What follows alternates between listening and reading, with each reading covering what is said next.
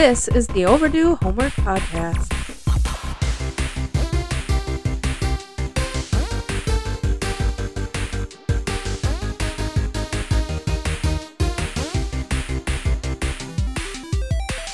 Welcome to the show. That's Ack. I'm Ack. And I'm Ack. This is the Overdue Homework Podcast. Um, as always, we are here to talk about eighties and nineties media. Um, you can always reach us at overdue homework podcast at gmail dot com. Always. How are you doing today, Trav? Horrible, Drew. Oh, okay. Lay it on me. I thought I'd switch it up a little Lay bit. Lay it on me. I'm just, I can't get over the Vikings loss yesterday. Yeah. But this is about how much I want to keep thinking about it. Moving on. How are you doing, Drew? You know, I'm doing really good. We just had a big appointment for the kiddo that we're going to be having here in March. And uh, this podcast is going to come out bef- before? Before? I think, I think it's coming out before. Um, uh, uh, behind the curtain here, listener, we record a lot of these shows like well in advance before they get released. Say so. What? Excuse me. Um, so, yeah, everything went great. It's really awesome, and we're super excited. We can't wait to have that kiddo. That's his awesome. uh, his head is measuring in the ninety-ninth percentile. He got a big old dome on him. Yikes. I just said, sorry, Kristen. uh, boy. Um, you know, besides that, though, uh, you and I both had an opportunity to go see those Triple Falls guys again. Oh, that was awesome. It was really awesome. They had a local comedy show here with local people. Um, they were kind enough, kind enough to invite us along, and um, it was a blast. It, it was, was super cool, yeah. It was very funny. It was everything from... Um, like a musical comedian to a magician at yeah. this show. There was five acts, six acts? Six acts, yeah. It was very funny. It was very funny. Very, very funny. Uh, do you remember the name of the magician? Uh, Michael Callahan, I yes, want to say. Yes, he did great. That he was, was good. Very funny. Yeah. Very funny. So um, thanks thanks a lot, uh, Willis, Jacob, and Grum, Zach. Grum, yeah. uh, that was really cool for you guys to invite us along. And yeah. um, I hope we can uh, participate in something like that again sometime because yeah, it was awesome. It was really fun. Um, before we get things really rolling here, um, I think we're going to do a little correction segment. It's been a while. Correction. Uh, this one comes from Missus Man Bear Pig. So Man Bear Pig has emailed uh, us in the past, and um, his wife uh, had to get in, get in on the action also. Um, she knew that we were wrong when we talked about the spider scream scene in Home Alone. She knew it. She's a giant Disney fan, giant, you know, nineties, eighties movies fan. So she knew it. Um, so much so that uh, she sent us a link to, awesome. to prove it. So um, we said the scream was mimed and then dubbed in in post-production, which is false. False. Completely false, according to Daniel Stern. How would he know? How would he know? But uh, that link she sent us is uh, from a Complex dot com article, and that uh, link will be in the show notes if you'd like to read it for yourself. Um, you know, Daniel Stern, he break he broke down the classic tarantula scene on Home Alone, uh, and that article on Complex dot com uh, was uh, written by Trace William Cohen. Tracy William Cohen. One of the two. T. William Cohen. T. William Cohen. And that article is actually from December twenty-fourth, twenty fifteen, so it's uh, been around for a little while. Um, Stern did say on Facebook that people often ask him if the spider was real or if the scream was real. And Stern says both were real. So obviously we, you could tell in the movie that the spider was real. It yeah. would have been uh, quite the animatronic feat to do that in nineteen ninety-one. Yeah. um, but... Uh, So Columbus had originally, the director of Home Alone one, he uh, originally planned to use a fake spider, but the idea was shelved for the real thing because it didn't look good. Yeah. Um, and so they brought out an animal wrangler, and he introduced himself and the spider named Barry to Daniel Stern. Um, Stern, before the shot was made, before the shot was taken, um, he had Barry crawl around on his hand and on his head. So, I mean... So it was more than just that one time. Yeah. Way to go. I don't know if I'd feel too comfortable having that tarantula no. crawling around on my face. Um, Stern did ask the wrangler if Barry was trained. And the animal wrangler said, it's kind of hard to train a tarantula. so I got, just what you want to hear. just, what you, just what you want to hear. Uh, Stern did say that he was worried about the tarantula being poisonous. Good news for him.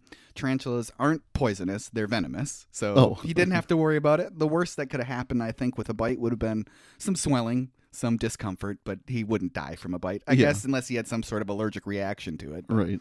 Hopefully he's not allergic to tarantulas, and hopefully that's something that he'll never have to find out, I guess. Yeah. Any of us will have to find out. Um, so anyways, the Wrangler just basically tells Daniel Stern to not make any sudden movements. Sudden movements. And uh, Stern said to the Wrangler, "But I'm going to be screaming in Barry's face. Do you think he'll feel threatened by that?" Well, the Wrangler did have an answer for him, and he said, uh, Barry doesn't have ears. He can't hear. Relax. Oh, man. So there you go. The scream was real, legit, was not mimed. So all that information out on the internet, completely false. Yep. Completely false. So stupid internet. Uh, big time thanks to Missus Man Bear Pig and Man Bear Pig, Man Bear Pig also. Yeah. And if you ever want to correct anything that we say on this podcast, Overdue Homework Podcast at gmail dot com. I think I'm just going to start saying, or we both should just start saying, the most like egregiously false things possible just yeah. to bait people into Ex- email. Exactly. I did see something on that recently that people will do that on Reddit because nobody wants to put correct information out there, but they love to correct people. So they'll post on Reddit something Funny. just completely ridiculous, knowing some troll will be like, "Are you dumb?" And there are plenty of trolls on Reddit. Yes, there are. Plenty of trolls on Reddit. Uh, so in the uh, in preparation for this podcast, for the Mars Attack episode that we're going to be doing, that we are doing, I guess, Um, I used some articles from uh, slash film dot com, specifically one written by Whitney Siebold, um, an article from arts beat l a dot com, and that one was by uh, Pauline Adamek. And uh, this was a like a, a an old article that has been put online. It was a Tim Burton interview pre-release in, ni- in uh, nineteen ninety-five. So mm. it's kind of cool to get some, uh, I don't know, some... Uh, insight on what he had to say about it right before the movie was right. released. So go give that one a read if you have any interest. And then collider dot com by Tom Ryman. So let's do it. Let's do it. Mars Attacks. Don't forget that italicized exclamation point. Yes, yes. Don't forget that. Um, so originally Tim Burton was uh, interested in making a version of Jurassic Park called Dinosaurs Attack.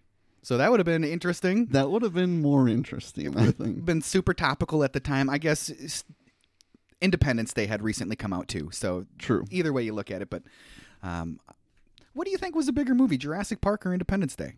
Ooh, Jurassic Park. I mean, Jurassic I, I feel Park? like it was Jurassic Park. They were both humongous. I did love Independence Day when I was a kid, too. Though, yeah. So. Welcome to Earth. that, uh, that's a pretty hard question. That is a pretty... I, I, I wonder which one was technically the more successful one. They were both gigantic. Email us. Email us. Uh, so Dinosaurs Attack would have been based on a, a series of Topps trading cards that uh, depicted gory scenes of dinosaurs attacking humans. And that is, coincidentally, how Tim Burton discovered the Mars Attacks trading cards by Topps that were released in nineteen sixty-two. Those cards were famously gruesome and sexual for the time. Uh, the cards were redesigned after the initial release to be m- more tame. Um, ultimately, though, they were discontinued and pulled from the shelves for being too risque. No way. Too risque. Too risque. Uh, so that is a real collector. So if you find any of those cards anywhere, anytime, you, you should buy them. Yeah. you, you should buy them. Just buy them. just, just buy them. It doesn't matter what the cost is. Buy them. Uh, the original release date for Mars Attacks was December thirteenth, nineteen ninety-six. That was in the U S. Um, it was six months after another alien invasion movie, Independence Day, like we just mentioned. Yeah. Uh, directed by Tim Burton, written, written by Jonathan Gems, Gems, Gems, music by Danny Elfman. Moment of silence for Danny Elfman. He's not dead, but man, this movie didn't help his career any. uh, sorry. Um, um, starring uh, Tim Burton. Just a quick story about that. Tim Burton said casting for this film was kind of difficult. Um, to quote him directly, "I really wanted to try something different. The only time I had ventured into bringing together several high-profile stars was for the Batman movies. And here I wanted to repeat this experience on an even bigger scale. Uh, there are more than twenty lead roles in Mars Attacks, so it was quite a challenge for me to put the cast together. So, I mean, there's the impetus behind why there's a million stars in this movie. Yeah. Um, just a quick note on Jack Nicholson. Jack Nicholson wanted to do a multi-role performance in this movie, like a tour de force por- uh, performance. Um, he wanted to play basically every main character. I'm so glad that didn't happen. That would have been... Ah, it would have been the weirdest thing ever. It would have been the weirdest thing. Would the movie have been any worse? Uh, no. maybe it would have. Maybe it would have actually crossed that barrier into so bad it's good. Then maybe, that actually, maybe. Now that we're talking about this, maybe that could have been the saving grace. Uh, but when uh, Burton asked him who he wanted to play, he said all of them. And then uh, that's how it developed into his two-character performance. So Burton must have put the, the kibosh on that pretty dang quick and yeah. said, I'll give you two. Yeah, I'll, I'll give, give you two. two. I'll give you two. Um, and obviously there's a whole laundry list of stars that are in this movie, and you watched it, so you know who they are. Right? Yeah, perfect. Uh, but we certainly cannot forget about the Martians. Uh, Burton reportedly worked for eight months with a team of seventy stop-motion animators before the film was even greenlit. He eventually went with computer animation. So that seems like a lot of work to just go yeah. a completely different direction. Yeah. Well, this ain't working. This ain't working. Uh, those... Uh, Those uh, Martians were produced by Industrial Light and Magic, and that was founded on May twenty-sixth, nineteen seventy-five by George Lucas. So, I mean, you know that name. Everybody knows that name. Mm-hmm. Um, it's a division of the film production Lucasfilm, and in two thousand twelve, the Walt Disney Company acquired I L M as a part of its purchase of Lucasfilm. At the time, some movies that uh, I L M is known for was Twister, T two, Jurassic Park. So, I mean, those are some giant movies, and yeah. you still see that uh, you still see that I L M thing at a lot at the end of a lot of movies. Mm-hmm. It's just, you know, the go-to, the the industry standard for that type of V F X. What do you think? Are we ready to get into this masterpiece of a movie, Trav? This, oh, this is a masterpiece. I don't know if we're ready, but we're going to try. Yes, we're going to try. That is for sure. So immediately the movie opens up with that very famous W B symbol. I appreciated the W B logo, I should say, not release symbol. I appreciated the the U F O right away in the beginning. I yeah. thought that was cool. Like yes. I was like, oh, that's cool. Started off immediately. You know, nothing is sacred when it comes to Tim Burton with trying to give the logo maybe its own thirty seconds. So he's got to put his fingers in everything. Right, right, right. Uh, so I thought that was pretty cool. Um, the movie starts four miles outside of Lockjaw, Kentucky. It's Tuesday, May ninth at six fifty-seven p.m. Uh, May ninth is Kristen and I's wedding anniversary. Nice. I was like, oh, that's when Kristen and I watched. I was like, hey, that's our wedding anniversary. um, but it smells suspiciously like barbecue. Yeah. Talking about one of the weirdest intro scenes to a movie ever. I I have it written down here in my notes. I've never seen a movie open up like that before. Ever, yeah.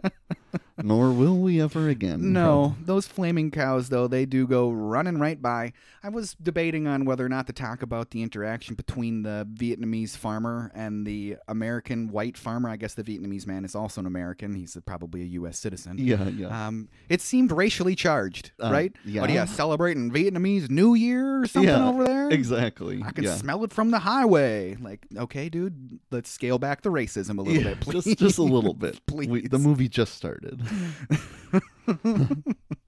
uh, but with those cows, when they go by, we see the first U F O fly up from behind the farmhouse.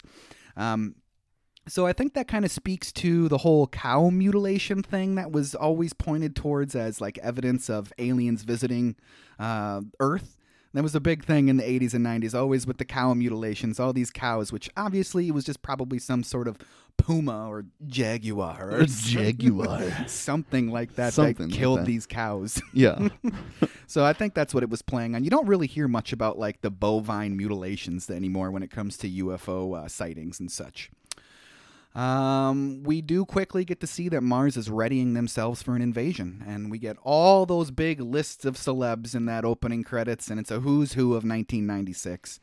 And already at this point, the computer animation, if you ask me, is hanging on by a thread. Oh, hanging on by a thread. Hanging on by a thread. It the, just The visuals are on by a thread, but the music is somewhat saving this yes. intro. Yes, that somewhat that um, opening intro from uh, Elfman is great. It's, right, I love the uh, um, the like how he uses the choir vocals as basically instruments in there. I mean, yeah. that's basically what a singing voice is. It's an instrument, but the the oh oh oh oh. oh yeah. I, I love that stuff yeah. in that opening sequence. It's really really cool. It is. So right away, we get the president uh, being presented with evidence of alien life, and our P R man, Jerry, Martin Short, is all for releasing all the info to the public.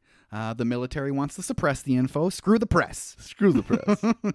And uh, General Carter is... Uh, no, that's not. That's General Decker. General Decker is not a great dude. No, he's not. He's not a great dude. Uh, that, but you get some a little bit of, like, uh, I don't know, like... the opposite opinion from uh, General Casey. Yeah. Uh, do we know they're hostile? Do we know they're warships? And uh, it's evident that President Dale is much more in the camp of uh, uh, General Casey as opposed to General Decker at that yeah. point. Because uh, that is uh, uh, enough, almost enough, I should say, for uh, President Dale to go with what Jerry wants to do. But Doctor Kessler uh, says that they should be intelligent, they should be peaceful, and that is then enough. And uh, he says, Jerry, I want to go all media with this. Yep. So that's the decision that they made. They're going to release it to the public. Do you think that our government, if they were pre- presented with such like glaring evidence that we are being visited by an alien race, do you think that they would immediately be like, here we go, this is what's happening? Immediately, no, but I don't know that it would have been... like postpone nearly as long as he has it. I want people to know schools right. will continue and right. garbage will be picked up. And I can see them dabbling with it a little bit, but I think we would know rather quickly. I would think so. I would hope so. I would hope so. Yeah, I guess I'm hoping against hope. There has been a whole hell of a lot of U F O talk lately in, yeah. in the news, which is interesting that even the governments are saying now, there's these objects in the skies, and we don't necessarily know where they're coming from. Yeah. Yep. Yep. So I think that's a pretty interesting, pretty interesting stuff in twenty twenty-three. twenty twenty-three. twenty-three. Um, we do get to meet the First Lady Marcia and daughter Taffy. Taffy. Taffy. What is it? Short for Tiffany? Is it short for Taffany? Taffany. I don't. That's just an Trying odd name. Different. That's just an odd name, Taffy. Taffadil. Uh, Taffadil. I like that. It's Taffadil. It's short for Taffadil. Taffadil. Uh, the two of them, Marcia and Taffy, have a very adversarial relationship.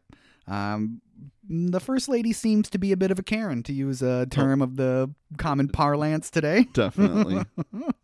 My husband is the leader of the free world. No need to worry about money. And then uh, she immediately starts dissing Taffy, too. Taffy, um, if you're going to be a pest, I'm going to have to ignore you. What a great thing to say to your daughter. What a great thing. Um, now we get to jump over to Vegas after that, uh, and it's May tenth at one forty-three p.m. Um, we get to meet Byron Williams, a former boxer. Um, we get to meet his ex-wife, Louise, and her missing kids, basically, at this point, yep. which those kids are pretty young, especially that one to be missing for two days. Yeah. Two defi- days? Definitely. Two days? In Vegas? Well, they were in D C. Or no, no, yeah. Yeah, they were in D C, but two, still. Yeah. Missing two days in D C. In D C, is that really any better? No, definitely not. You might even say it's worse. Yeah. Um, and then we also get to meet Jack's second character, Art, the hotel owner. He's not a crook. He's just ambitious. Yeah, yeah, yeah, yeah. The Galaxy is going to be the best hotel in Vegas. And his wife, Barb, is not a fan. But uh, he basically bribes her with some money. Go play her anniversary. Stay off of black. You know? And so he, he basically just bribes. He's like, she's like, okay, okay, okay, sure. I'll go spend your money. God. And she's sober at this time, which, I mean, it's kind of an interesting angle. I don't know why she had to be a, a, a character that is somebody. I, I just don't really understand that angle for that character, why she has to be somebody in A A. Yeah. I, I, I mean, I guess to make... to try to give the character some depth, because all of these characters so far are lacking any type of depth. Any depth. And we still have a lot more people to meet. Yes, yes. How are you going to develop any depth for any of these characters when we have so many more to meet yet? Yeah. I don't know. And they tried, but it didn't work. It, it did not work. Uh, New York City now, Wednesday, May tenth at five twenty-six p.m. The Twin Towers again. It's yeah. just so pervasive in this media. Yeah. Everything. It's I'm. We've talked about this multiple times, and I just can't believe how often they come up in movies. Yeah. It's constant. It's constant. It's constant. Yeah. Pervasive. Um, we get to meet uh, Michael J. Fox and Sarah Jessica Parker, Jason and Natalie, respectively. Um, Natalie calls Jason from her T V set. Um, he asks her if she's wearing a bra. Classic. You wearing a bra? It's uh, interesting to see uh, Michael J. Fox playing a role like this because he's always played such wholesome roles. And so yeah. I'm sure it was maybe some allure to it to, to play somebody who's a douchebag. Right, right. He filled the role. Uh, Natalie tells him, though, that the president that President Dale is cutting into her show today. Um, why would he cut in today? Why would he cut into today in fashion? That's what he says. Why yeah. would he cut into today in fashion? Yeah. And then she tells him he's cutting in everywhere for a special announcement. Aliens. Um, we get to see that announcement, though. He says they have made an extra extraordinary discovery. It's a dawn of a new era, a fleet of flying saucers. Um, and we get a quick peek at Perkinsville, Nebraska, and the donut shop with Richie.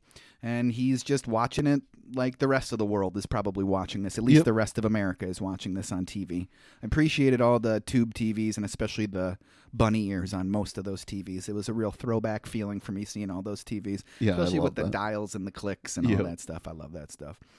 Um, Vegas is watching too. Uh, not Danny DeVito, though, which his character in this movie's name is Rude Gambler. Rude Gambler. That's his name, Mister Rude Gambler. Mister Rude Gambler. Hi, my name's Rude. Rude Gambler. um, we see Barb by the pool. I'm assuming that this is at the hotel that he that Art is building, right? That's, yeah. That's probably their. That's what I'm assuming. They never like really show, but I'm assuming that's where they're staying. Um, she's super duper into the uh, Martians, and Art is indifferent. He's on the phone with an investor or something like that, and he's like, well, I've been thinking about aliens before aliens were thinking about aliens, basically. You know, so Art doesn't care. He's all about the dollar. Um, back in New York City on May eleventh, and the news has finally hit the streets. We get more vital newspaper information uh, shown to us, which is a favorite device of Tim Burton. It's like in yeah. all of his movies, it seems like so far. Smack, smack, stacks of newspaper. Martians! Yeah, I like that. Uh, yeah. Uh, then we get to see Natalie and uh, Jason again. So it seems like we're really jumping around in this movie, right? From location oh, yeah. to location. Because we are literally jumping around in this movie like nonstop. Nonstop. They're just, he's just jamming these characters down your throat with... Do you have any hope in one watch through to get all of these names? Zero. Zero chance. Zero right? chance. To really even understand how a lot of these characters relate to each other, it seems yeah. like. I, I have their names down and all that stuff now because I watched the movie like four times. Right, right. So, but it just seems like such a weird thing to do.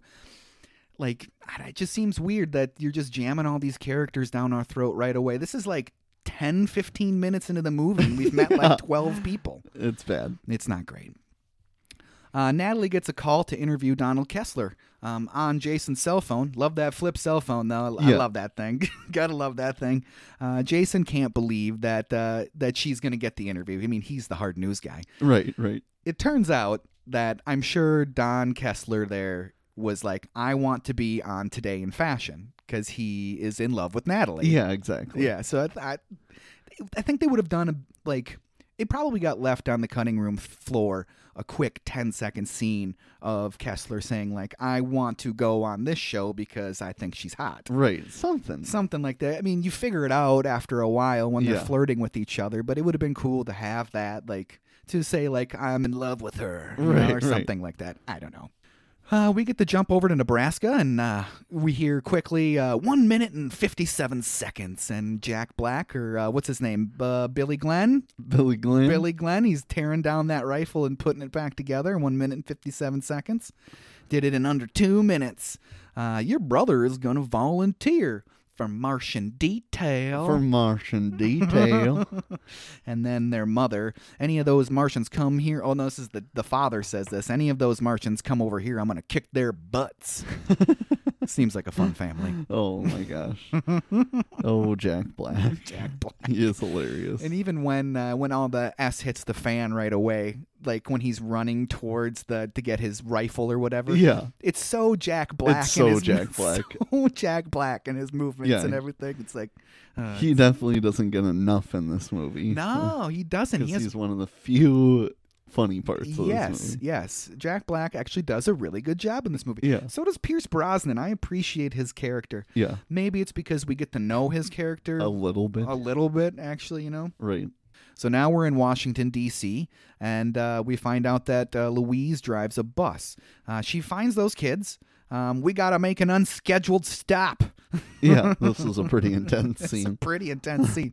It is funny, though, how she fooled the kids into, like, uh, you get over here to the youngest one while she's got a hold of the oldest one. Yeah, he's like, yeah. well, if you let go of him, and she does, and she just grabs them both. Yeah. Uh, she gets a good round of applause from everybody on the bus for uh, being a great mom. You know, get to the back, back of the bus. Yeah.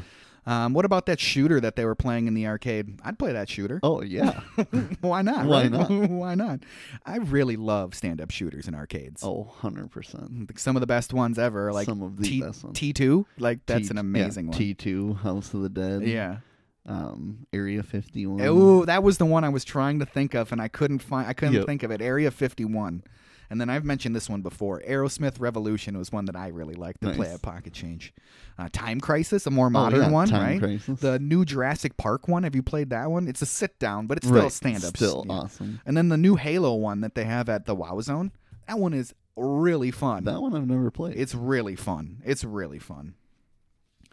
Um, but we get to see uh, uh, Jerry right after that. After the bus comes veering around that corner, we see Jerry's uh, limo pull up to a couple of women of the night. Yeah, uh, Jerry is a perv. Jerry is a perv. It's an interesting character for Martin Short to play because he always plays such a wholesome, bubbly, happy guy. So again, is that part of the allure to these guys agreeing to this script? It's just like you get to be a total douchebag. I th- I think so. It's gotta be. It's gotta be part of that allure. I felt that, especially with him, more even more than Michael J. Fox. I was like, this is just so out of his character.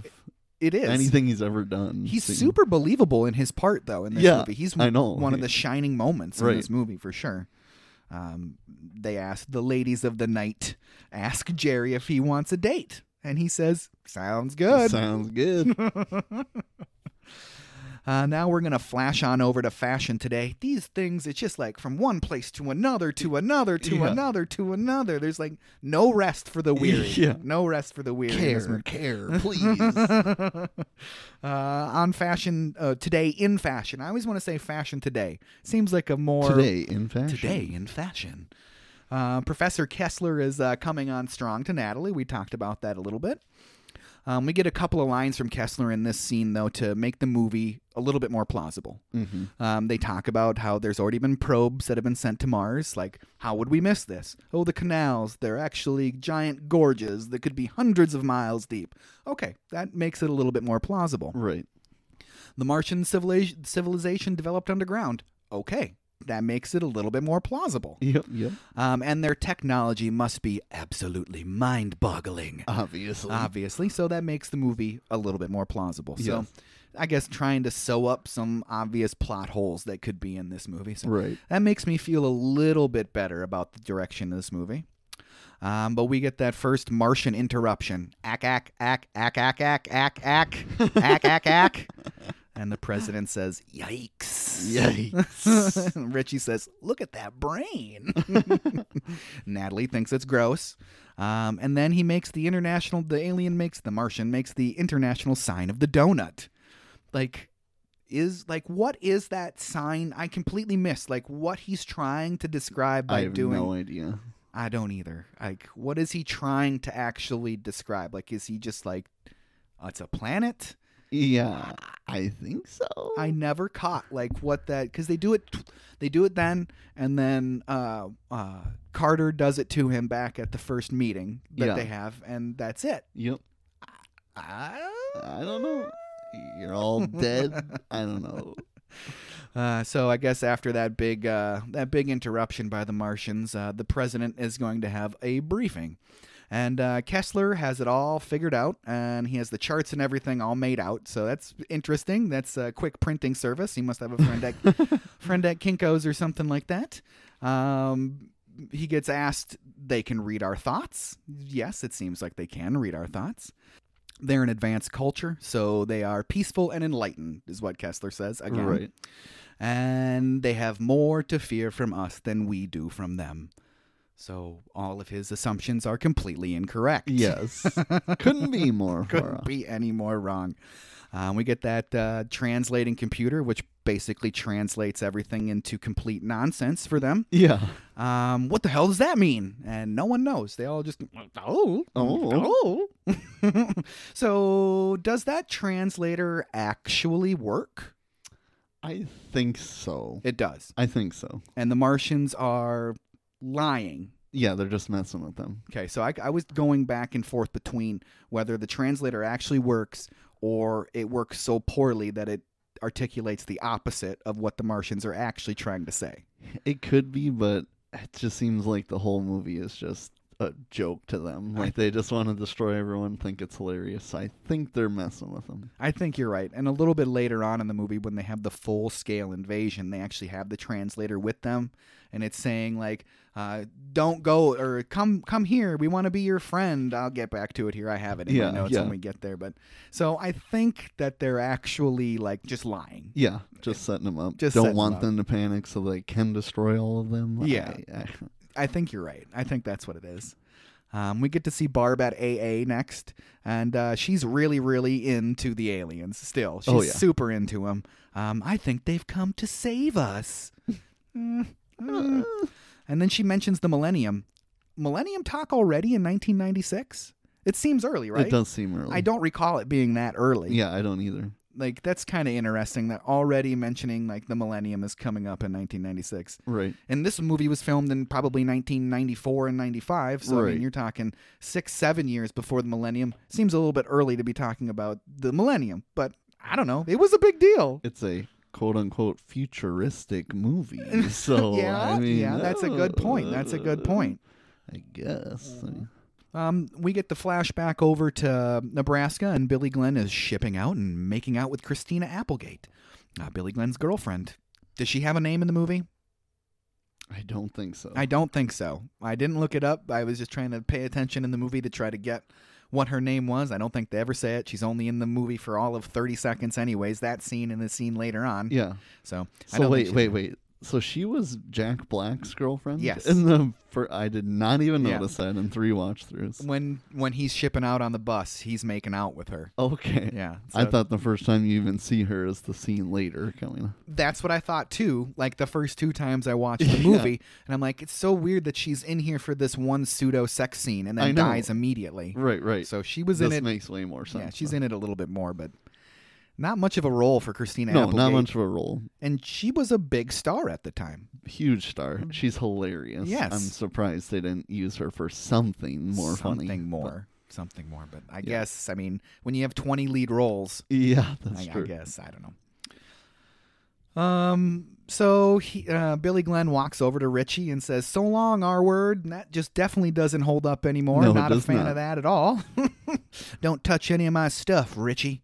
Yikes. Yikes. And then Richie takes Grandma back to the home. Um, Richie and Grandma in the truck. Um, I know, Thomas. Richie was always the best one. So is Thomas his dad?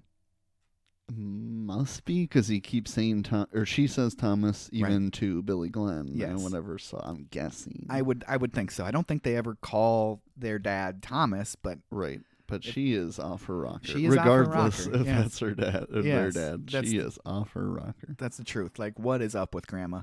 She does have that moment of, like, I don't know, clarity when he starts talking about, like, this is al- aliens, Grandma, huh? This must have been how it felt when they invented the train. Yeah, she's like, I'm, I'm not that old. Yeah, I'm not that old. So a moment of clarity, like, is Is she kind of playing it up? Is she smarter than we suspect? Right. If she is, it never comes to play in the movie that she's smarter. It never comes, like, the movie doesn't need it. No, no. So I think it's just an interesting uh, twist on the character, maybe, or maybe highlighting how people that do suffer from uh, things like dementia or Alzheimer's, that they do still have their moments of clarity. Yeah, true. I don't know, man. Might be reading into it far too much. Yeah.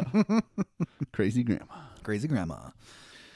Uh, we're back in Washington, D C, and it's Friday, May twelfth, and it's uh, another press briefing. Uh, Jason asks about interviewing the Martians, and uh, Jerry says, yeah, I mean, we got to figure some stuff out, but yeah, sure, yeah, we can yeah, do yeah, that. Yeah. Um, and then a different reporter asks if the Martians have two sexes. Um, and Jerry and the president look befuddled because the reporter is sexually ambiguous. And that's a trans joke, right? I think so. And it just, that is just not... Another doesn't hold up. Does not hold up. That is just very odd. And I was like, why even, why even shoehorn that in the movie to laugh at a group of people? I don't get it. That's... I don't get it either. So that could definitely have been cut out of the film. Yeah, we got that joke. We got the R the R word. We got racism right in the first seconds. I don't know, Burton. The nineties were wild, I guess. I guess. We do get to see now uh, the the home with Grandma and her dead cat. That's my Muffy. That's my Muffy. Okay, crazy granny. Uh, Grandma loves herself some Slim Whitman, though. That's for sure. Yeah, that's some heavy foreshadowing. Um, now we get the clip right on over to Art and Byron on the Strip. Byron is jogging down the Strip, which the Las Vegas Strip looks so much different today than it did in nineteen ninety-five. Yeah. It's not even close to the same thing. It's no. just a very interesting... It looks like a gross, seedy Las Vegas. Like, kind of what yeah. your idea of Vegas may have been right thirty years ago. And I mean, so I guess it's represent- representative of what Vegas actually was like. That is very true. I mean, I was there in two thousand nine, maybe two thousand ten, and... It's just like skyscrapers now. It's like a lot of other big cities. So yeah. I don't know. It seemed uh, like a seedy old Las Vegas, which, you know, made me think of movies like Fear and Loathing in Las Vegas and there stuff like that. So, um, Art invites Byron into the car. Uh, he basically says, I owe you one. I made a ton of money off you last uh, in your last fight, the Quaker in Jamaica. And he asks him for two thousand dollars. Will you beat up a dude for me? Yeah. Okay. We never get to see who that dude is nope. or why he wants to have him beat up. Nope. But uh, Byron isn't into it either way, any way you look at it. I've changed, man. I found Allah. I don't eat pork, and I'm a better man. And all Art gets out of that is... You don't eat pork? You gave up pork. Yeah, you gave up pork. That's all Art got out of it. And that's the end of that scene that we never hear about or talk about ever again. Nope. We're back in D C now. It's May thirteenth. And the Martians have sent coordinates to the White House. Uh, they're going to be landing in Pahrump, Nevada. So in Pahrump, Nevada... There's a radio show that's still on today. It's overnights from twelve to five o'clock in the morning. It's called Coast to Coast A M. And I used to listen to it a ton when I was in high school, like when I would go to bed and all the way into my twenties. And then I got the job that I currently do. And that was kind of thrown out the window because I couldn't stay up all night anymore. Yeah. Um, it was hosted by a guy named Art Bell, who's dead now. And it's all about paranormal, all about U F Os, ghosts, everything, the weirdest of weird. So I found it interesting that he chose to have this meeting in Pahrump. Like, yeah, that's, that's pretty cool. Yeah, so I think that's an obvious nod to Art Bell Obviously, and the weirdness yeah. that's out there. If anybody ever wants to take the time to listen to some old Coast to Coast A M, it is the wackiest, wildest, weirdest stuff you could ever listen to. It was almost like Art Bell... I don't know if Art Bell necessarily like believed the uh, conspiracy theories, believed in ghosts, believed in aliens, believed in Bigfoot. I mean, you name it. But he would like let these people call in. It was mostly a call-in show, and he'd have guests for like an hour to two hours a night. Mm-hmm. And he would just like these people would tell these weirdest stories, like. I saw myself driving a car the other direction the other day at a stoplight, and I waved to myself. It was a time blip, time blip and whatever, space-time continuum. Yeah. And he would just draw this stuff out of people and try to get them to keep talking about it oh more and gosh. more and more. So I think Art partially believed in it, but also really loved the cringe radio aspect oh, yeah. of it. So go find yourself some classic Art Bell and give it a shot, because it's uh, it's pretty interesting coast stuff. Coast to Coast. Yeah, Coast to Coast A M with Art Bell. Um, so the media and the scientific community and the military will all be there in Pahrump. Uh, General Casey is in charge, is put there in charge by President Dale, and uh, General Decker is pretty pissed about it. He's pretty pissed. Idiots! Idiots! And then we get that one moment. They keep inserting Taffy, Natalie Portman's character, in there. Like, she just steps out of a door and is like, you know, people live here. Yeah. It's like, okay, yep, we know you still live here. It's yep. just, it's weird. I wonder if she had some sort of, like, I don't know. She, it seems like she's in the movie a lot. It does. And doesn't have a lot of lines, but it seems like she's in the movie a lot. Right. So now we're, we are actually in Pahrump, and uh, the world is watching, and it's time for First Contact. Uh, the silver ramp is coming out like a giant tongue. Yeah. um, I really don't think it goes to plan, though, and the Martians attack. Yes, they do. Pretty obvious. Yes. Um, starting with uh, General Casey's vaporization. On the behalf of the people of Earth, welcome. And then he does the sign of the donut, international sign of the donut. And it doesn't work. It does not work. Um, what was it about the dove? Is that just an excuse to set things in motion in the scene? Is that one of those uh, things that we talked about before at one point that I wish I could remember the name? Like, it's a, a device in the scene to make something else happen. Yeah, I really don't know. I don't... I don't think it was an excuse. I think it literally did throw them off. Like, they've never seen a bird before, but their yeah. plan was still to destroy them. So, I don't know. It just set it up so that they could all be more oblivious and dumb for longer and pretend. Well, it was just the bird. Yes. That's the only reason they destroyed everybody there. So, yeah, it's just so you can get that great line from Natalie Portman later. It says, I guess it wasn't the bird. I guess it wasn't the bird. uh, I think the word I was looking for is that I think that bird qualifies as a MacGuffin. A MacGuffin. A MacGuffin. And that's not the type of bird. It's a cinematic device. It's a MacGuffin. It's a MacGuffin. Um, yeah, and I really think that their plan, the Martians' plan, was just to attack the whole time. Oh, I mean, it becomes more evident later on in the movie that that's right. what they were doing, but I think that's what it was. Um, these scenes of death and destruction, death and destruction are the best parts of the movie. Yeah, it's the only good part. They give me some laughs. Right. The actual aliens, because they're done by I L M, and like the actual like disintegration and vaporization of the people holds up. It, it looks does. good. It does. It holds up. It looks good. It's scary the way like you see their facial reactions as the rest of their body is like disintegrating, and yeah. especially when Jack Black dies. Especially. Oh! it's uh, it's. It's a joy to watch those celebrities get vaporized. Yeah, definitely. um, and Jack Black is dead, like I said. Uh, die, you alien S-head. And the gun falls apart. The gun falls apart. Right before he charges uh, the aliens, I see one of the other, just an extra. The way he holds his gun, he grabs it by the the magazine and like the butt of the gun, and yeah. not even on like the trigger. The trigger. It's, it's the weirdest thing ever. I was like, okay, well, that guy's never held a gun before. Yeah. He does say that Jack Black does say, I surrender, and they zap him anyways. Yes. Um, Jason Stone is dead, which is uh, pretty funny. Uh, I got a kick out of uh, Natalie holding his hand at, after he gets vaporized. Yeah. Um, and the Martians take the dog, Natalie, and the dead bird, along with Jason hand into the ship. um, and then after that uh, botched welcoming ceremony, the White House is currently split in their Situation Room. Uh, Decker and uh, Marsha want to nuke them, and Kessler and Jerry want to continue with diplomacy. What would have your what would have your choice been based on that information? Would you have gone full military offensive if you were the president? I feel like I would have. I, I don't know.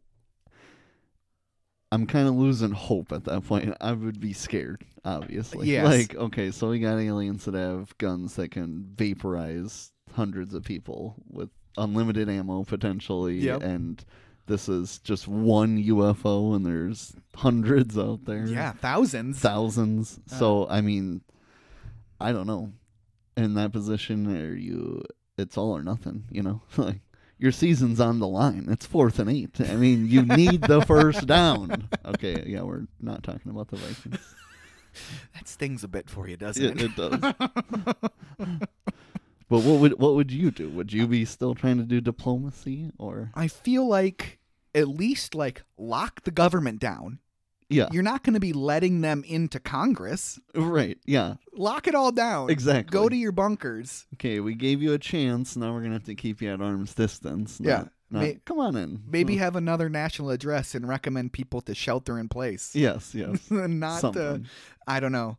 I feel like that would have been a pretty hard thing to get over, the fact that they vaporized all those military members and media members. Right. That, that would have been pretty hard to get over. I agree. Uh, President Dale does side with diplomacy, though. And then we get Kessler and Dale, and they say, okay, let's do it.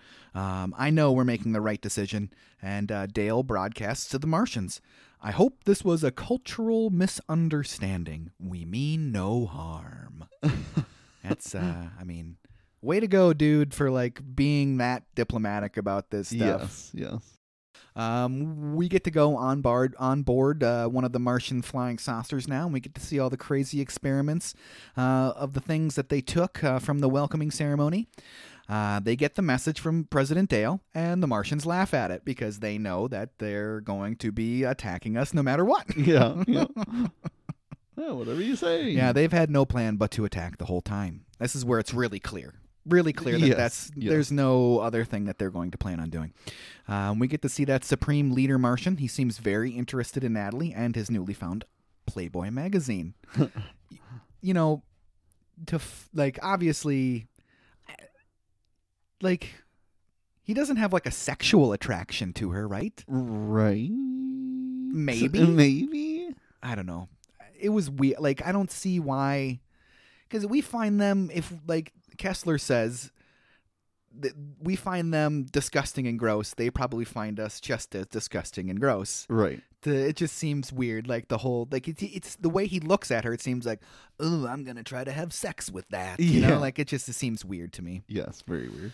Um, we get to see Art in Vegas again, and he's dictating his plans onto a tape recorder. He only really cares about the hotel, doesn't really care about anything else. Uh, the Martians are going to need a place to stay. And then we get that hat removed with the hair attached to it. It's just an odd moment.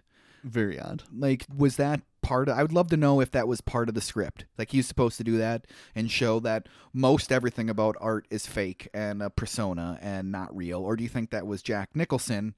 Just pulling a fast, or just pulling a fast one and pulling his hat off to make things weird and difficult.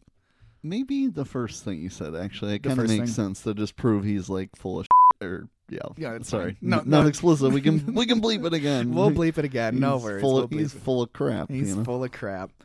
Um, we get to see quickly then after that because these scenes they just keep coming. It's just bam, bam, yeah. bam, bam, yeah. bam. You get to spend like thirty seconds with each of these characters or wherever yeah.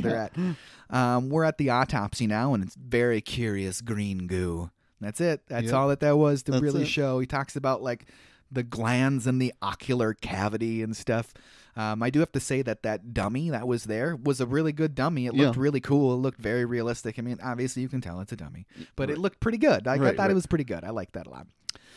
Uh, we get that Natalie head swap scene now after this, and it's odd and unsettling. Like her, It's her, very odd and unsettling. Her scream when she sees her dog's head on her body, like that is some real like Twilight Zone stuff right oh, there to so messed just, up that is just messed up. And she's in that jar, which do you think well it was nineteen ninety-six. I'm trying to think what the first year for Futurama was. It was probably ninety-seven ninety-eight, something like that. Mm-hmm. You think they pulled from that, the head in the jar or whatever, because that's what made me think of was Futurama. It might be celebrity head in the jar. Um, we get Billy, Billy Glenn's funeral now, and uh, why did it have to be him? It should have been you, Richie. Should have been you, Richie. Should have been you, Richie. Sick of your stale donuts. Yeah, that was pretty funny. When he does bring those donuts home, he's like, uh, they're, they're, these donuts are from, uh, anybody. Yeah, he asks his mom, do you want some donuts? And she asks, when are they from? Yeah, he says. Made uh, fresh six days six ago. Six days ago. Oh, that's six days ago, Richie. Yeah, why don't you give me a few? Give me a couple. Um, right after Billy Glenn's funeral, we get Lois and Byron on the phone again, and Byron is on the casino room floor, and he's getting the stink eye from uh, uh, from his pit boss at that time. And um, the kids are going to the White House on a school tour. Um, you know, so that's pretty convenient, right? Yeah. And then Byron also says that he is going to be on his way to D C also the next day. So very convenient, even though he never does make that flight. But right. uh, he makes a flight in a sense, but not that flight. Yeah. Um, we get another message from the Martians, and uh, they have issued a formal apology. They want to talk to Congress. Isn't that great? Oh, it's perfect. See, diplomacy works. You bet. It's a great victory for our administration. Uh, now we're at the White House the next day. Uh, more newspapers. The Martians to address Congress. The Martians to address Congress. That's good. Thank you. Um, signs reading no applause, no birds outside the Capitol, which is a funny little... Uh, we've finally gotten to a point where the movie can reference itself and start making some jokes. Yes, yes. Because it was, what, situational comedy? Like... Not situational comedy. Like, you had to look at the whole situation of the movie to get a laugh at it. Yeah. Until this. This is like, feels like the real first straightforward joke. Right, right. So, it's funny. I got a kick out of that. I enjoy that type of stuff. Um, Inside the Capitol with Congress. It's on T V again, and it's all over the world. Everybody's watching. Uh, the Martian ambassador is going to say a few words. Ack, ack, ack, ack, ack, ack, ack, ack, ack, ack. uh, he gets that first fake out because he's going to take out, uh, you know, he takes out a speech and then he does his few words. And then yeah. uh, he reaches back into his coat and Death Raid Congress. Death Raid Congress. When he kills both sides of the aisle and they're like, oh, that's kind of scary. You yeah, know, definitely. That was kind of scary. It's, once again, those graphics, those that V F X stuff really holds up and it looks good. Right. Up until the point when you actually see, like, the plastic skeleton that's been painted red. Yeah. It, yeah. That does not look good. It no, looks like, no, a, no. like a plastic skeleton that's been painted red. But they, they should have just been vaporized to dust. Right, right. Piles of red and green dust as opposed to these skeletons laying everywhere.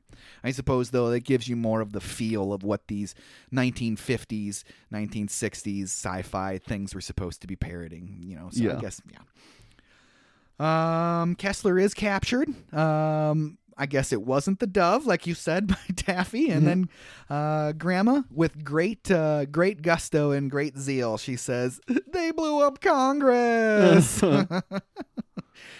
She enjoyed them blowing up Congress. Yes, she did. She really did.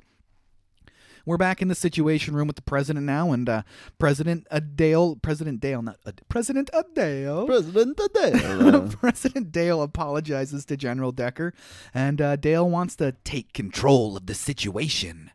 Um, full use of the nuclear arsenal? Definitely not. Definitely not. Not at this point. And uh, I'm gonna.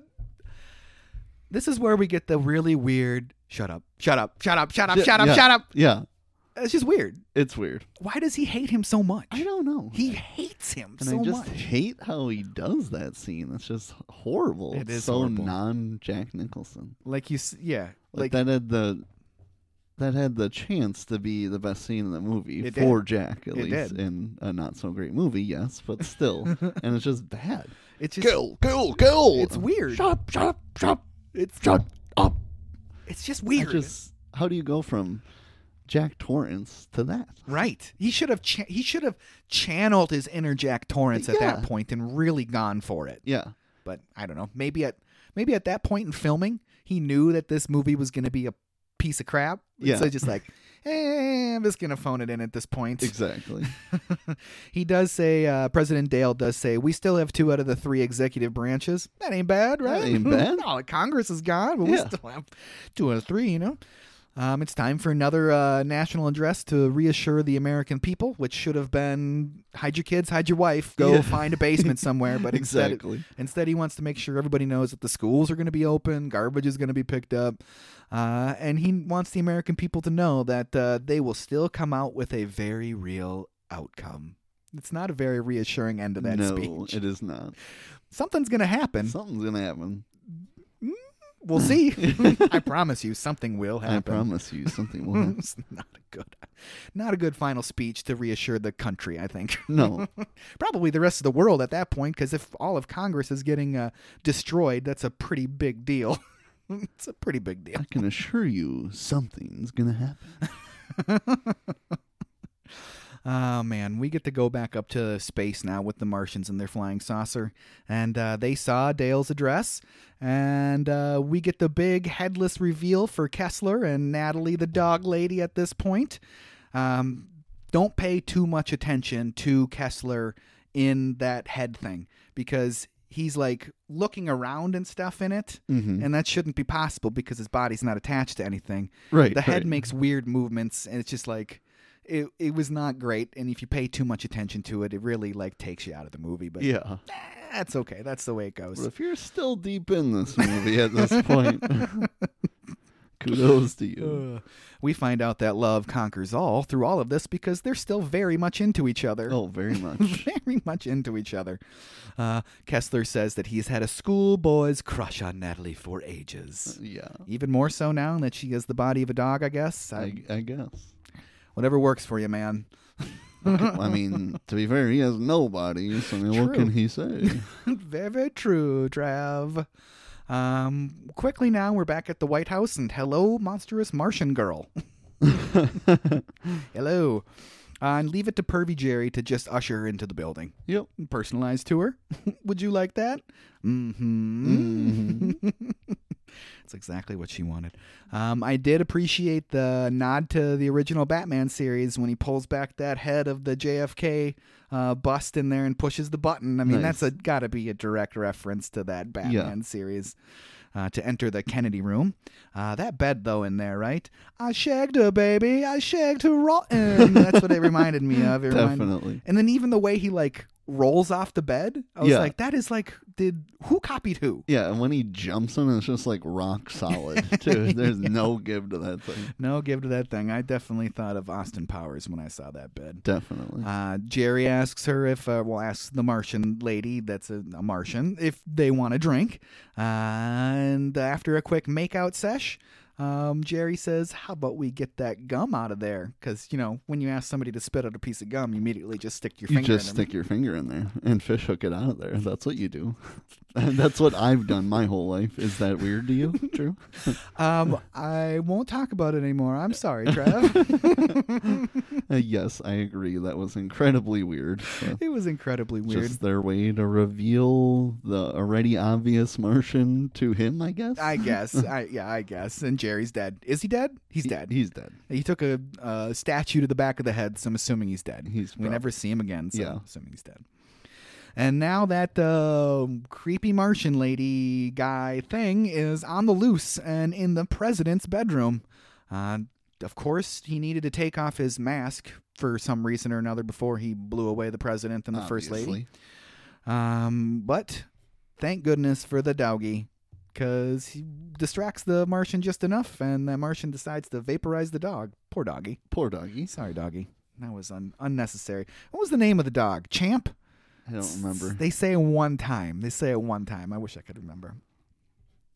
You get a really great throw from the first lady to give the president a chance to move into attack. Yeah. It hits him right in the face with yep. that shoe. Shoe. Alarm clock? Shoe? Yeah. Who throws a shoe? throws honestly. Honestly. Honestly. Uh, and why did the Secret Service take forever? Nobody knows. That was a really long time. A really long time. A really long time. All sleeping. Oh, I guess. I guess they're all sleeping.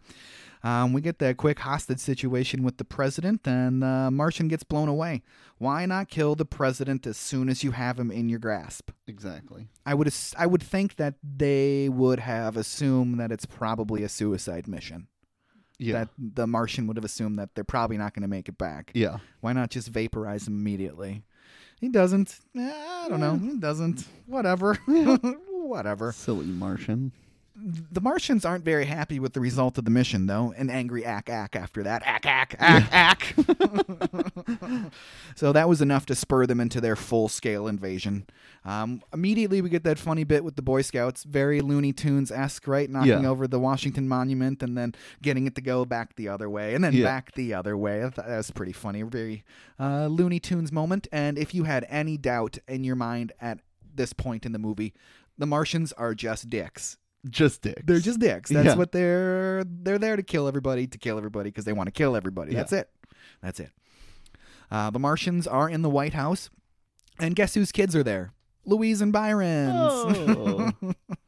uh, the Secret Service is trying to get the president out, and uh, uh, Louise and Byron's kids smartly grab the death rays, and uh, video games save lives, kids. Video games save lives. Hell yeah. That was one of the coolest parts of this movie. Like, yes, shed in an awesome light for once. Yes. And a movie parents will never pay attention to. It's true. It's true. It's true. Nobody should ever pay attention to this movie. uh... Marcia ends up eating it, the president's wife, and gets crushed by the Nancy Reagan chandelier. It seems like a very unceremonious way for her to die. Yeah. She, she Glenn Close should have gotten vaporized like the rest of them, right? Why the... I, whatever. She's dead. She's dead. She's dead. Um, maybe that's why you don't get to know these characters at all, because they die too quickly. Yeah, they're all going to die. They're all going to die. So what's the point of developing these characters into anything? Because yeah. they're going to die. Exactly. It just unfortunately makes the movie feel as flat as a saltine cracker. Yes. Yes. um, we're back in Vegas now with Art, and the invasion is still going on. And he's still trying to sell his hotel shares or whatever, get investors. Yeah. He's still trying to do it. Give me five more minutes. And much to the behest of the people that are there. Gentlemen, there's no way we can lose. That is, unless there's a Martian Martian invasion. Yeah. Uh, see you later, hotel. The Martians just destroy that hotel and kill everybody in it. Yep. So Art's gone, which I'm not. I'm fine with. Goodbye, Art. See ya, Art. So that hotel was the Landmark Hotel, actual hotel in Las Vegas, that was filmed. The implosion was filmed for the movie. So it was being planned on being destroyed, and Tim Burton took advantage of that and filmed it so he could use it in the movie. Nice. So that's pretty cool. Actual implosion of an actual hotel at the time for Mars Attacks in nineteen ninety-six. That's kind of cool. Why not take advantage of that? I appreciate that in this movie. Yeah, I appreciate definitely. that. That's uh, some good foresight and uh, made it look super duper real, mm-hmm. even though it was kind of like... You could tell that it was imposed onto the sc- onto the scene. Like, it wasn't that. Like, the background, everything was different. You could tell that. But right, right. I appreciate the actual implosion of a real building. Enter Tom Jones, the best character of the whole movie. Yeah. It's not unusual. Um, it, whenever I see Tom Jones, especially in this movie, it made me think of an episode of The Simpsons where he appeared as himself, and it's called Marge Gets a Job. Um, he gets kidnapped by Waylon and is forced to perform in front of Marge and Homer at the end of the night, at the end of the episode. Nice. And he's literally, I don't remember if it's a ball and chain or if he's just chained to the floor, but it's it's really funny. He's like sweating and he looks really distressed and he's singing, "It's not unusual." It's, it's a pretty funny episode. Nice. Um, Byron and Louise get disconnected because he's trying to get a hold of her. I've been calling you for hours, blah, blah, blah, blah, blah. And she's all freaking out because the aliens are invasion, invading. Uh, and he just basically says, I got to get to D C. Well, good for you, Byron. I hope you can save your family. Yep. Uh, we find out that Barb has a plane, though, because they all run into each other. This is where we get like the group of Vegas people that we're going to follow for a little bit. Um, She wants to go to Tahoe, and uh, basically Byron's like, you think this plane's going to make it to D C? And she's like, I want to go to Tahoe. And he's like, no, we're going to D C. Sorry. yep, yep, sorry about that. Sorry, we're going to D C. Uh, Dancing Martians finally get uh, Tom Jones uh, to hightail it out of there.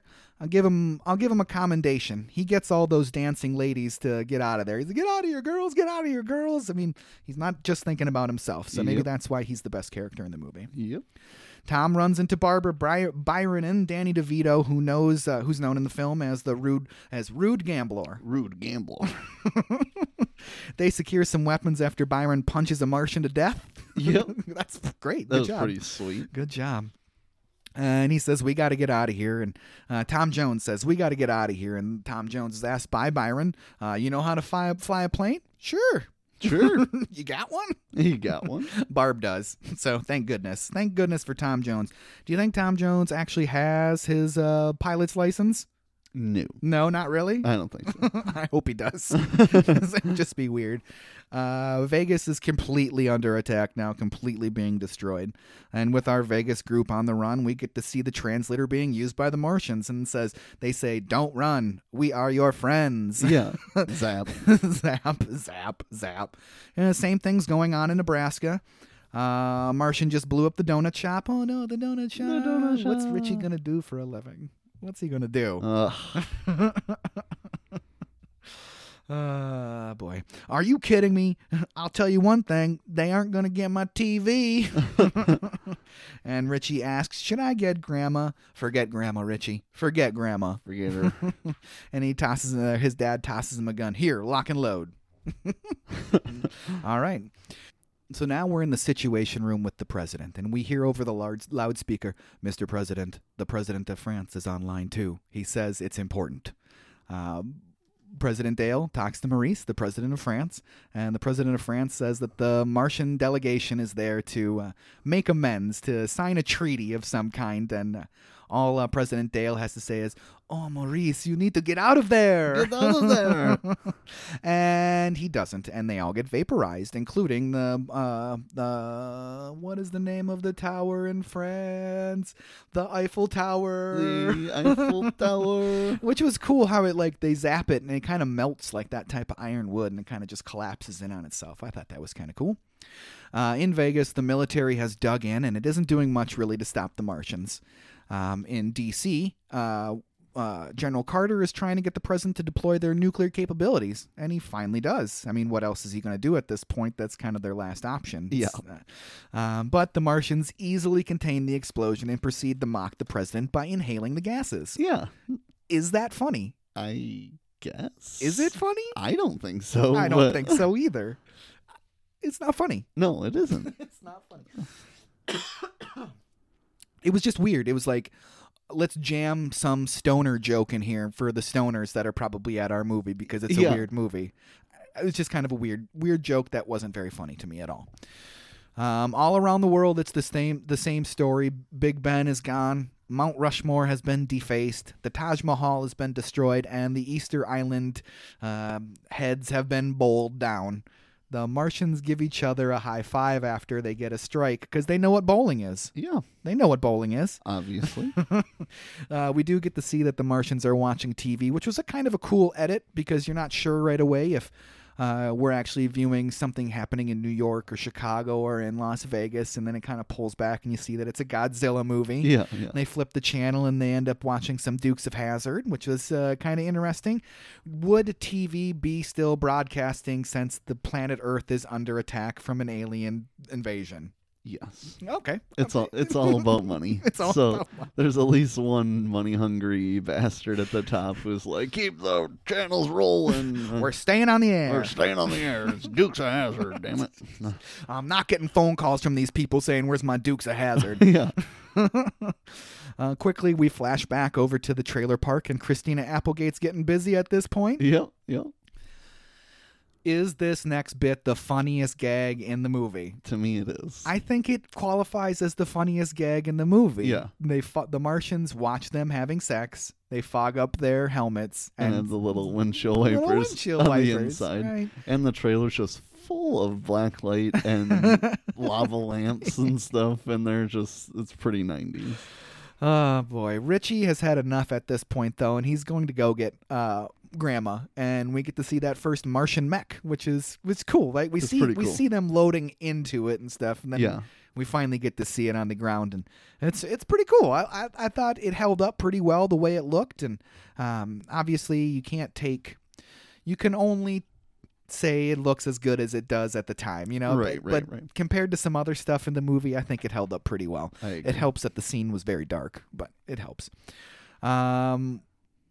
That mech grabs the two trailers, is it Christina Applegate's trailer and Richie's parents' trailer, and smashes them together. I think so. Now everybody for sure is dead in the trailer park. Yep, they're gone. They're gone. They're dead. Um, we get to see that Vegas crew again right after this because Richie, well, before that, Richie's heading out in the truck, and that Martian mech is now going to start chasing him. Um, we get to see the Vegas crew again, and uh, just because you're dressed like King Tut doesn't mean you're the leader. Thanks, Danny. Thanks, Danny.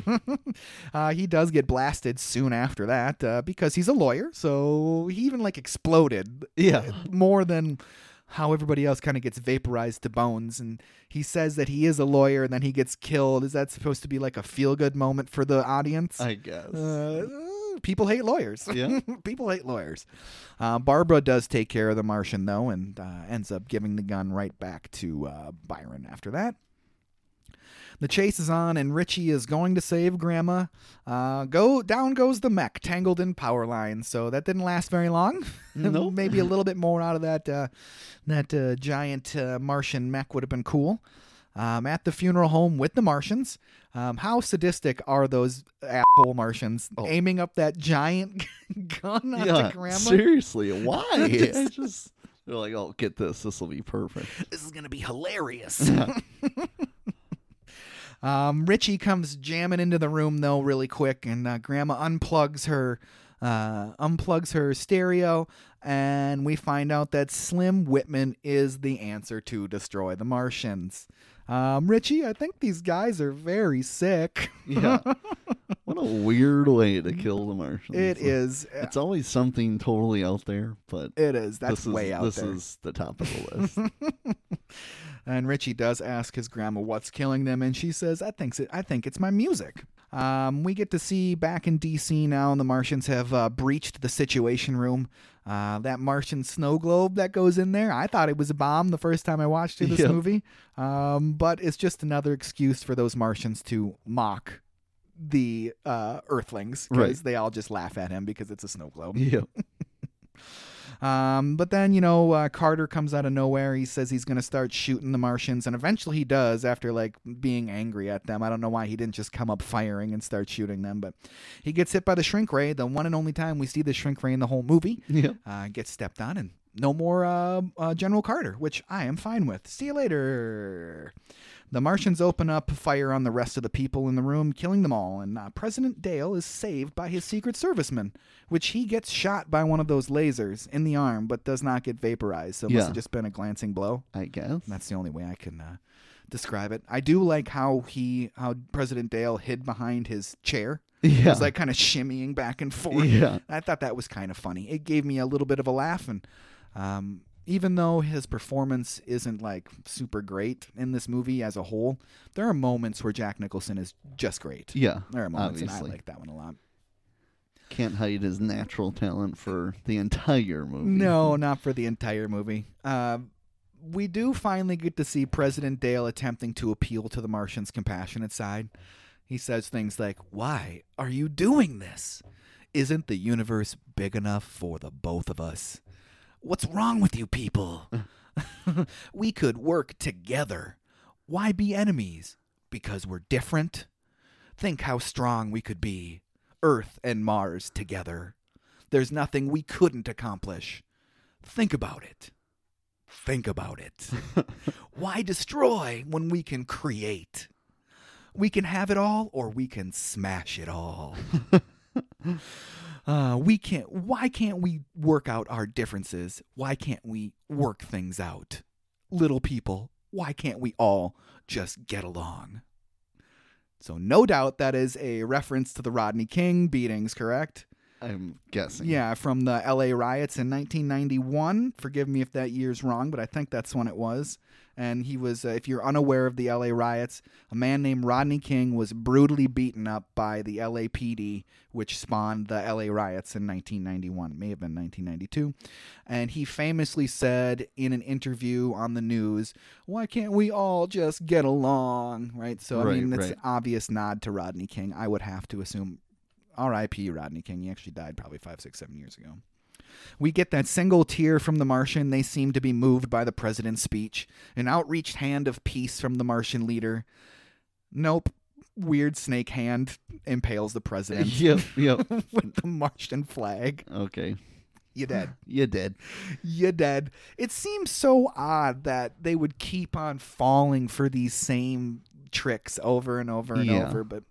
If it's supposed to be a send-up of terrible nineteen fifties sci-fi, that's how I, I guess how you can rectify it in your mind. That that's okay. Richie and Grandma bumping out that Slim Whitman and some exploding Martian heads. That's what we get to see next. And then the Vegas group finally makes it to the airport. Uh, Richie and Grandma, they get to the radio station. They get the Slim Whitman out there. The Slim Whitman record was already spinning on the turntable when they got there. Yeah. Maybe give me ten seconds of him going into a library of grabbing a Slim Whitman album and putting it on there. That's fine. You don't have to. It's very fortuitous that that was ready to go for them. Yeah. Thanks, radio guy, I right, guess. Right. Uh, we finally get to see Byron versus the Martians outside the airplane hangar. He's going to sacrifice himself. So Tom Jones, the drink lady, I can't, they say her name once. Is it like Krista, Crystal, something like that? Something I, like I didn't that. write it down. Um, and Barb, so they can get out of there. Um, Tom Jones gets the plane going, and Byron is punching some Martian face, but ultimately lo- loses. And Louise knows he's dead. Like you see yeah. that quick scene, he's not actually dead. He's not dead. She says something's happened to Byron. I mean, okay, sure, you have a telekinetic connection with your ex-husband. Yeah, definitely. Uh, but his sacrifice saves Tom Jones and Barb and the drink lady. So it's worth it. It's worth it. It's worth it. Slim is now defeating uh, Martians all around the world. And uh, we get to see back in space the saucer with uh, Kessler and Natalie. All the Martians are dead. Uh, Natalie and Kessler's heads are now rolling around. And, and we get a goodbye, my darling. And one final disembodied head kiss as they plunge into the ocean. Yeah. So now they're dead. So now ev- they're dead. Everybody's dead. Everybody's dead. Everybody's dead. Death for everyone. The next day, life is reemerging into a new world post-Martian invasion. Taffy's president now, because if you're an international listener, that's how it works in America. The president dies, then the first lady becomes president, and then the first lady dies, then their kids become president. That's how it works in America. Yep. Um, she's giving out awards. She's giving out awards. Um, Richie and Grandma saved the world. Um, the mariachi national anthem was great. great. I enjoyed that quite a bit. It's a highlight of the movie yep. for me. Highlight of the movie. Um, Richie has a speech prepared. Okay, he oh. wrote he wrote a speech. Okay, he wrote a speech. It's not a good speech. I guess we need to rebuild and stuff. I guess we need to rebuild and stuff. But I was like, um, like thinking that maybe we like use teepees instead because they're better in a lot of ways. And uh, that's like all I got. Uh, I was just floored by that speech. It's, it's such a goofy, uh, weird speech for sure. Teepees. after after all this, we're gonna go to teepees. Teepees. Teepees. Um, we get to see right after that speech that uh, Louis. Well, before we get to that speech. Taffy does ask Richie if he has a boyfriend, or if she, if he has a boyfriend. It's like, no, I don't have a girlfriend either. Do you want a date? Yep. Uh, boy, but we get to see Louise and the kids now, and uh, everyone's cleaning up. The front of that building's completely missing, and Byron returns triumphantly. That is the only feel-good moment of the movie. Basically. That's yes. it. And I'm surprised that they even tried to wedge that in there. I wonder if it tested so poorly that there wasn't any type of... Because you don't actually see them come together. Right. You just see him showing up. Yeah. So I feel like that may have been a scene added because when maybe they... People are like, this movie is bad, all right? And yeah. the fact that there's no feel good in it makes it even worse. So right. please right. salvage it a little right. bit. Make us feel good a little bit. Just exactly. a little bit. Sing it, Tom Jones, you and you animals, you crazy cat. You it's crazy not cat. Unusual. Roll credits. Roll credits. Thank God. That's it. That is it. That is it. Ah. Did you like it, Trav? Oh, it was great, Drew. I loved this movie. No, I did not like this movie, Drew. It, it was definitely... one of them movies where both you and I remembered, it, certainly at least not hating the movie when Correct. we grew up, but we both thought we liked the movie. After watching it, I so shout out to episode three where I say Tim Burton out Tim Burton Tim Burton. This is gonna be the most un Tim Burton movie I feel like I've ever watched of his. There's a few Tim Burton moments that I like, like the Mars assembly line. Maybe the beginning intro, kind of feel Tim Burton-esque. Other than that, yeah, it's just not a good movie. It's just not a good movie. It really, it really isn't. What do we learn in this movie? No matter who you are, you die. If Mars attacks, we're done for, basically. We kind of learned that this may have been a turning point movie for Tim Burton in his career. I got to imagine. Because he went from doing wacky, creepy, weird stuff to like remakes of Disney films. Yeah. You know, no more chances taken on his part. Yep. No more being really out there and weird and taking chances, because he took some chances bringing a nineteen fifties sci-fi movie to nineteen ninety-six. Yeah.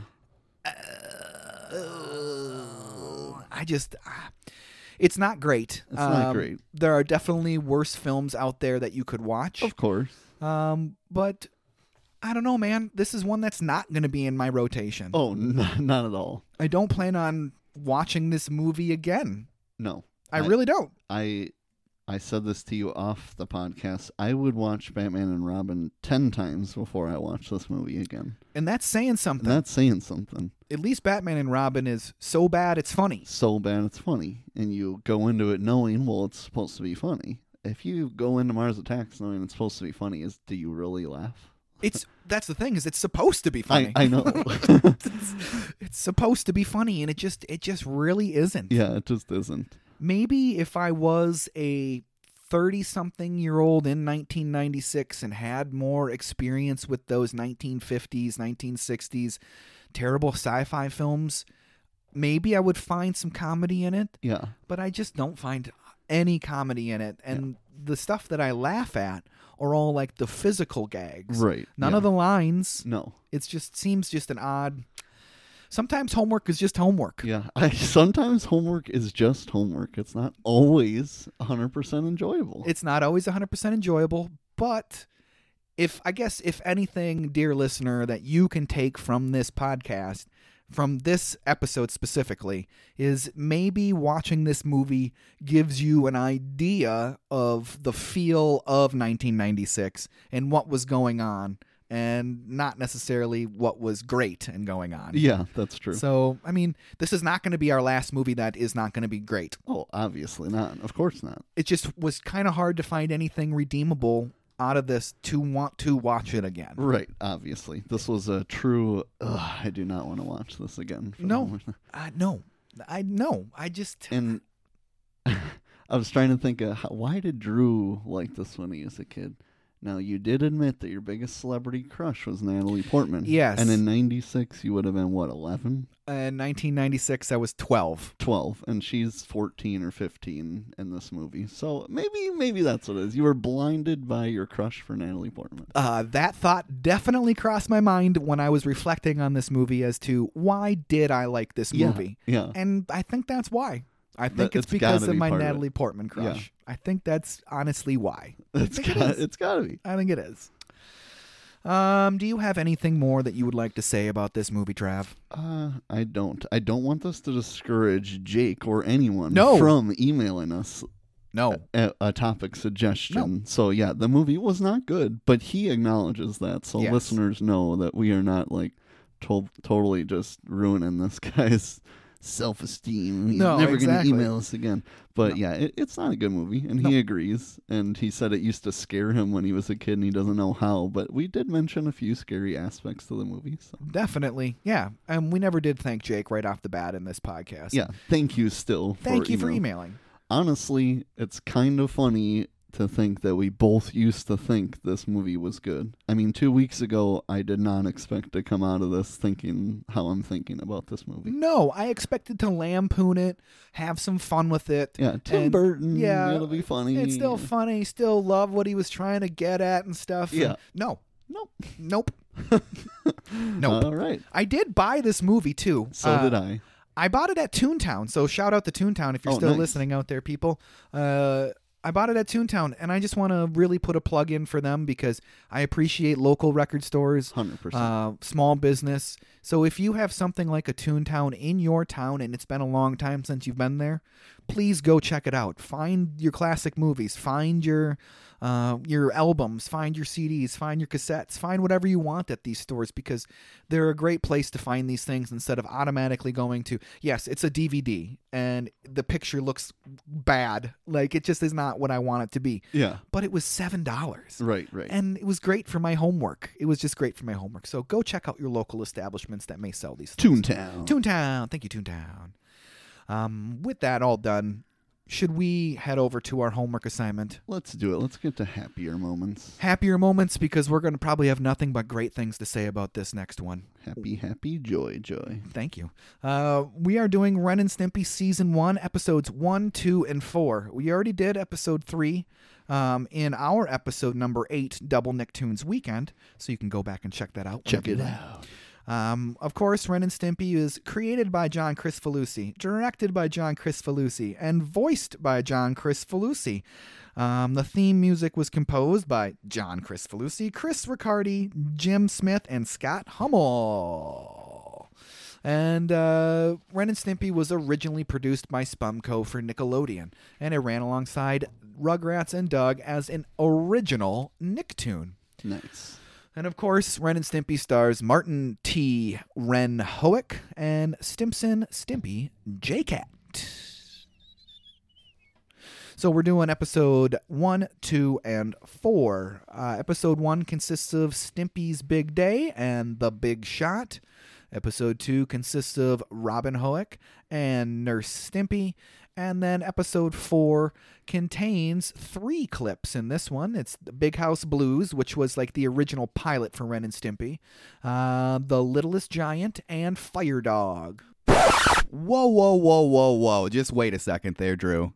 I want to clarify something for our listeners. Big House Blues by Ren and Stimpy is actually not included in the streaming on Paramount or anywhere else on the internet, except for a specific site that I found. A link for that episode is in our show notes of this episode, Mars Attacks. And then also, make sure you listen all the way to the end. There's a little bit of a funny mistake. If you find it, email us, Overdue Homework Podcast at gmail dot com. Bye! Fire Dog should be one that most everybody has seen. Yeah. Um, when I read these names, I can recall off the top of my head. Robin Hoek, I remember that one for sure. Stimpy's Big Day, I remember that one for sure. Fire Dogs, I remember that one for sure. And then yep. the Big House Blues, which is they use scenes from Big House Blues in the opening credits of Ren and Stimpy. Oh, okay. I'm excited to do this, and uh, can't wait to watch some Ren and Stimpy. Oh, this is going to be fun. Um. So, with that done, Trav, let's hear some emails, please. Let's get to some emails. So our first emailer has two for us. Friday Night Blockbuster has two questions. He wants to know if you could bring back any movie you have covered on the podcast to theaters, what would it be? Easy one for me, Batman eighty-nine. Nice. That's nice. An easy one for me. I'd love to go see that in the theater again. I agree.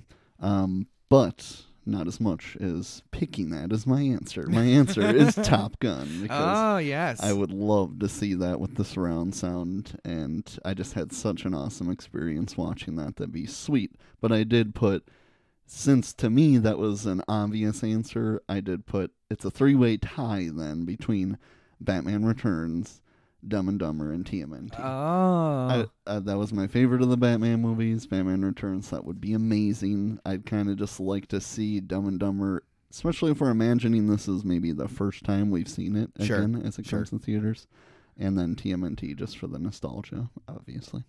You know, if I'm going to give you my top three, it would be Batman eighty-nine, T M N T, and probably uh, uh, uh, Top Gun. Top Gun, because that movie is great in in would be great in the theater. Good theater I never saw movie. That one in the theater either, so that would yeah. be great in the theater. It'd be a good theater movie. And then our second question from the same person says, if you could bring back any movie to theaters from the eighties or nineties, what would it be?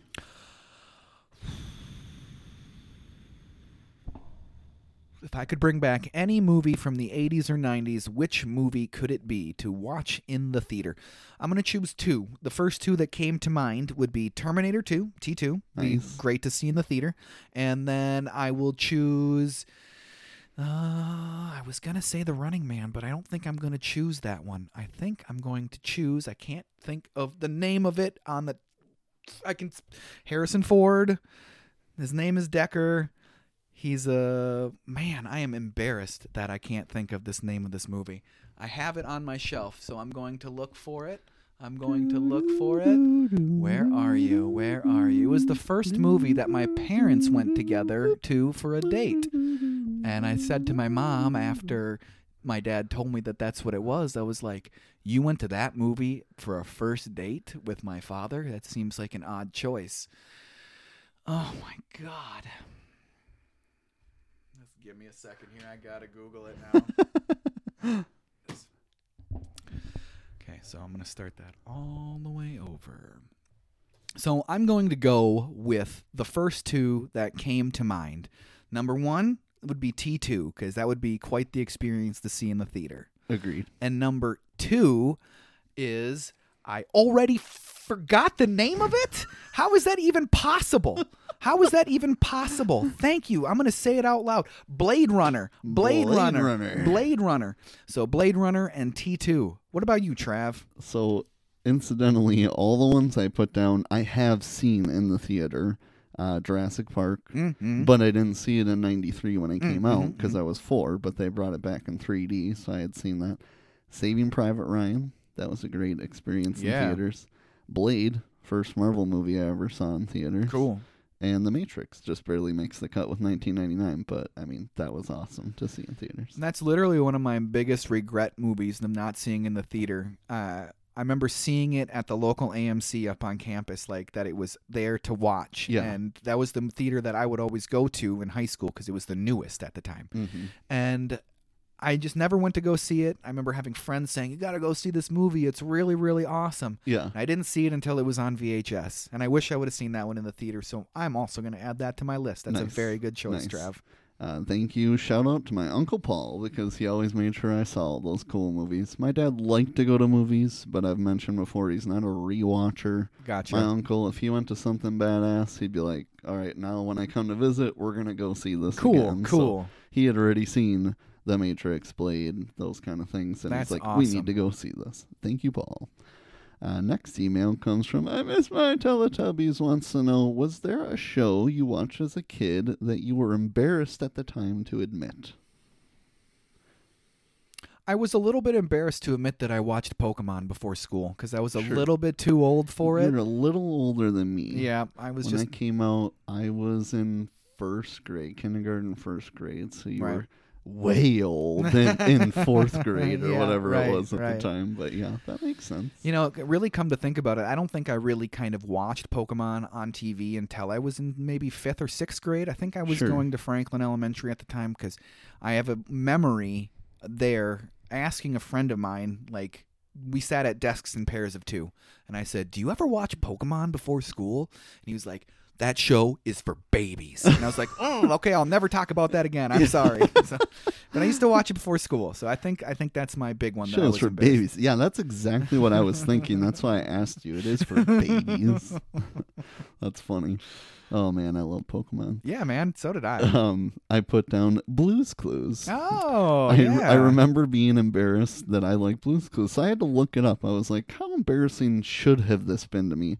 It came out in ninety-six, and I was only seven years old. That shouldn't be embarrassing at all. How embarrassing is that, really? It's not embarrassing. It's made for my age range. It's made for seven-year-olds. Yeah, exactly. So shout out to Blue's Clues, because you didn't get the love you should have when I was a kid, apparently. There you go. There you go. Um, and then this final one is not an email from a listener. We didn't get enough emails, so make sure you email us at overdue homework podcast at gmail dot com. But I put down, my question to Drew is, after watching Mars Attacks, can you think of any other movies that you swear you loved growing up, but as you watch it as an adult, you were not impressed?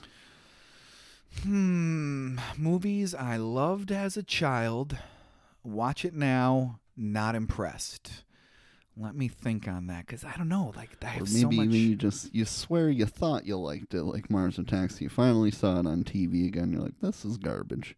Um, I put down, maybe this will shock you, because I know you love Christmas. I put down The Santa Claus. Oh, well, you know what? Now that you actually say that, I can agree with that. It's, it's not as good as everybody thinks it's it is. It's really not. It's really not I think that it's great. Been...